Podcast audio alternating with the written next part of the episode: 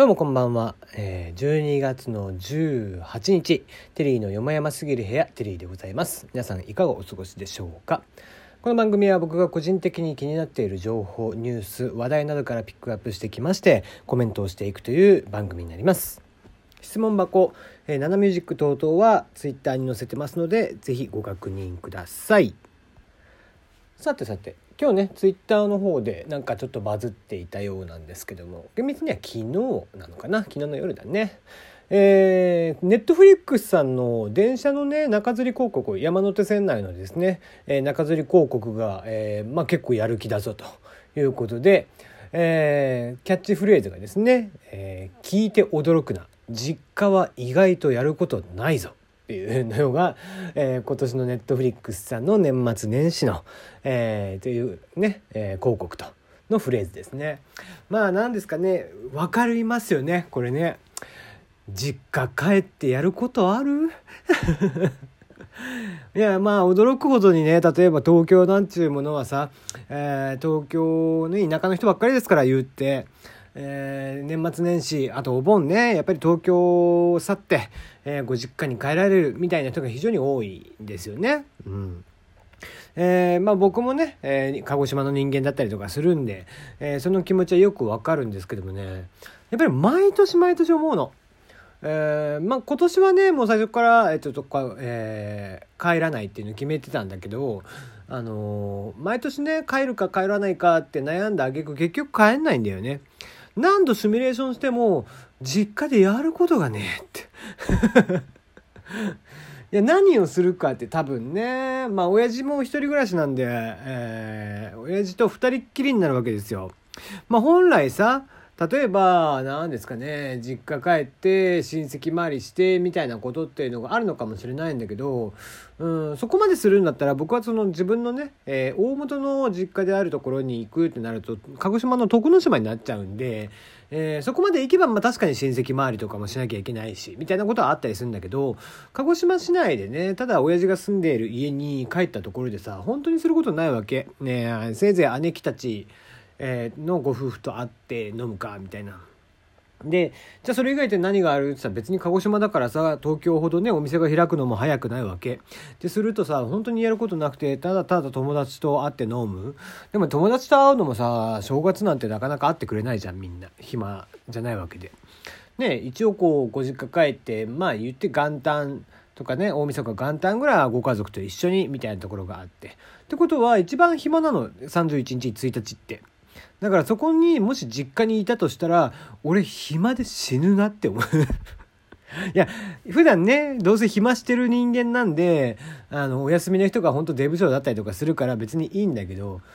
親父と2人で過ごさなきゃいけないっていうのを考えると息が詰まるよね。あなたタバコも酒もしないんで、まあ、僕とね真逆の人間ですから、えー、そう考えるとですねタバコ吸うのも気が引けて、えー、お酒飲むのも気が引けてってなると本当にね実家に帰りたいと思わないよね。うん。まあね実家の方からこっちに来てくれるんだったらねまあそれはそれで困るな。ね、いやもちろんねあの地元に帰って遊びたいとかっていうこともあるんだけどさ思うこともあるんだけどうんなんか聞くとこによると、えー、来年は、えー、再来年になるのか、えー、再来年の、えー、年始はなんか僕らはね40、来年40になるんで、まあ、2回目の成人式っていう意味も込めてなんか小学校の連中が同窓会を大きめのやろうよみたいな話はちょっと出てるらしいんだけどうんまあなんかそういう用事でもないと本当帰んないよねうん。まあね、年末年始の予定がそろそろ皆さんも決まりつつあるんじゃないでしょうか。まあ、せいぜいね、えー、お休みゆったりされるとして、えー、正月太りとか、えー、お酒の飲み過ぎとかないようにしてもらえたらなと思っていますよ。はい。じゃあ、じゃあ、えー、今日の記事に入っていきますね。はい、えー、まあ、ツイッターのトレンドワードにも上がっていましたね、えー、韓国民の62%日韓海底トンネル必要専門家からも肯定的な声ということでですね、えー、韓国の、えー、韓国の国民の方の6割以上が、えー、日韓海底トンネルの建設について、え必要性を感じているということですけども、え日本にとってはいりませんのでこれは絶対に作らないようにしていただきたいなと思います。大した感想じゃねえっていうね。もういらんでしょ。ねあの別に日本から韓国に行くには今言ってね福岡なんだってこの韓国との構想って。で福岡とそのもう韓国ってすでにさ連絡船みたいなのがあるからもうこれ以上はいらないよね。もう減らしていいぐらいなんだし、なんだったらね、日韓断交を僕は進めてるわけですから、えー、こんなものは絶対に作らないでいただいて、えー、まあね、僕らのね、えー、次の世代、次の次の世代とかのね、人たちにご迷惑がかからないようにしていただけたらいいなと思いますね。えこんなものがあると迷惑でしかないんでね。うん。子供たちが迷惑を被ってしまうと。いうのがありますので、えー、絶対に作らないでいただきたいですね。まあしかしなツイッターでもなんかそういう声も見たけどさ、えー、こんだけさ半日半日ってやってんのに、えー、それなのになぜ必要と思うんだろうね。うん、半日なんだったら作らなくていいじゃんね。うん、意味がわからないですね。はい、もうさらっと次の記事いきましょう。えー、飛び出すバンパーで iPhone を守る衝撃吸収ケースアドケースキックスターターに登場ということで、えー、スマホまあまあスマホですよで、まあ、iPhone とかの取りあえず取りすぎはね、えー、そのケース自体は取りすぎ iPhone の専門なんだけどえー、スマホを落とすと画面が割りやすいですよと。まあ、そりゃそうだ。うん、様々なタイプの保護用ケースが存在しますよね、ということで、最近であれば、まあ、シリコン製のものとかがね、えー、あったりしますけども、これをケース自体に、えー、飛び出すバンパーというのがついていてで加速度センサーによって例えば30センチ以上30センチとかの場所から落としても瞬間的にそのバーが出てきて、えー、全体を保護してくれるというケース。これをキックスタータークラウドファンディングサイトですね、えー、クラウドファンディングといっていろんな人から、えー、お金を、え集めて作るというものですけども、えー、クラウドファンディングサイトのキックスターターさんで募集が、えー、支援の募集が開始してます、えー、日本時間の1月16日までで、えー、目標金額が55万ドルえー、に対して、えー、現在が約2万ユーロということですね。うん、まあまあロットがね多分大きいんですかね7022万円、えー、が必要ということなんですが、えー、キャンペーンはあと、えーまあ、30日弱といったところですね。えー、対応している iPhone のモデル iPhone X、10S、8、8、8プラス、7、7プラス、6、6プラスに対応しているということで、これね、ぜひね、動画で見てほしいんだけど、テッククランチとかあちこちで載ってると思うんで、えー、C ネットにもあるかな。うん。で、その動画をね、実際見てもらうとですね、本当にね、ニョギって出てくるの。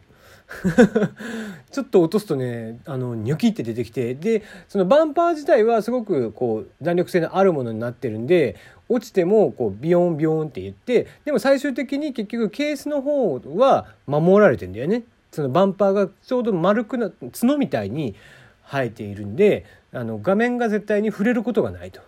いうことですね。まあ、もちろんね例えば石とかがあってさ、えー、画面にね突起していてとかっていうのはあるのかもしれないけど基本的に平坦なコンクリートの上とかだったらまあ全然問題ないでしょうということでこれは結構画期的だなと思いますね。うん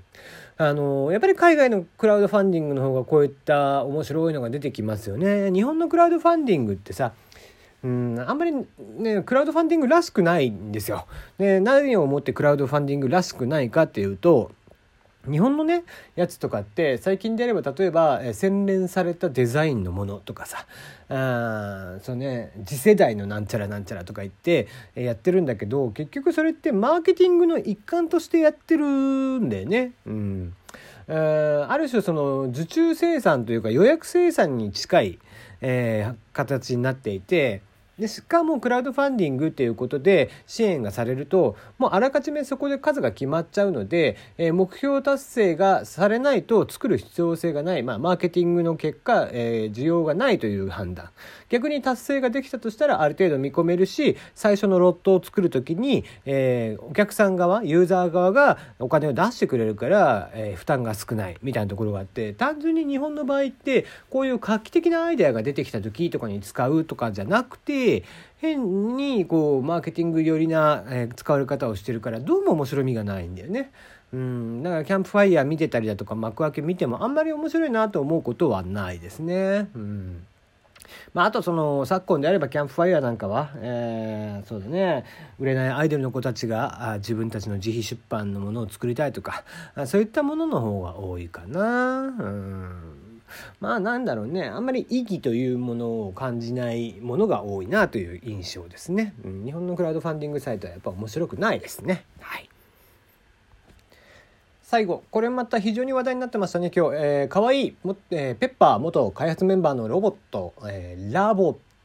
ですね。登場です。甘えたり嫉妬したり愛を育むふわふわロボットということでペッパーの元開発メンバー林要さん。こちらが立ち上げましたロボットベンチャーグルーブ X が、えー、12月18日、え、2体で1組の愛玩ロボット名前を LOVOT。こちらを発表しました。価格は59万8000円。えー、2019年、えー、来年の秋冬を発売予定としています。えー、今回この LOVOT、うん、基本的にロボットというと何かしらの効率化をしてくれたりだとかお手伝いをしてくれるみたいなイメージなんですけども、 LOVOT は人に愛されて人を幸せにするロボットが作りたいということから、えー、そういうお手伝いとかしません。むしろえー、抱っこしてって言って抱っこをせがんだり、えー、持ち主の後をつきまとったりとかして持ち主の邪魔をすると。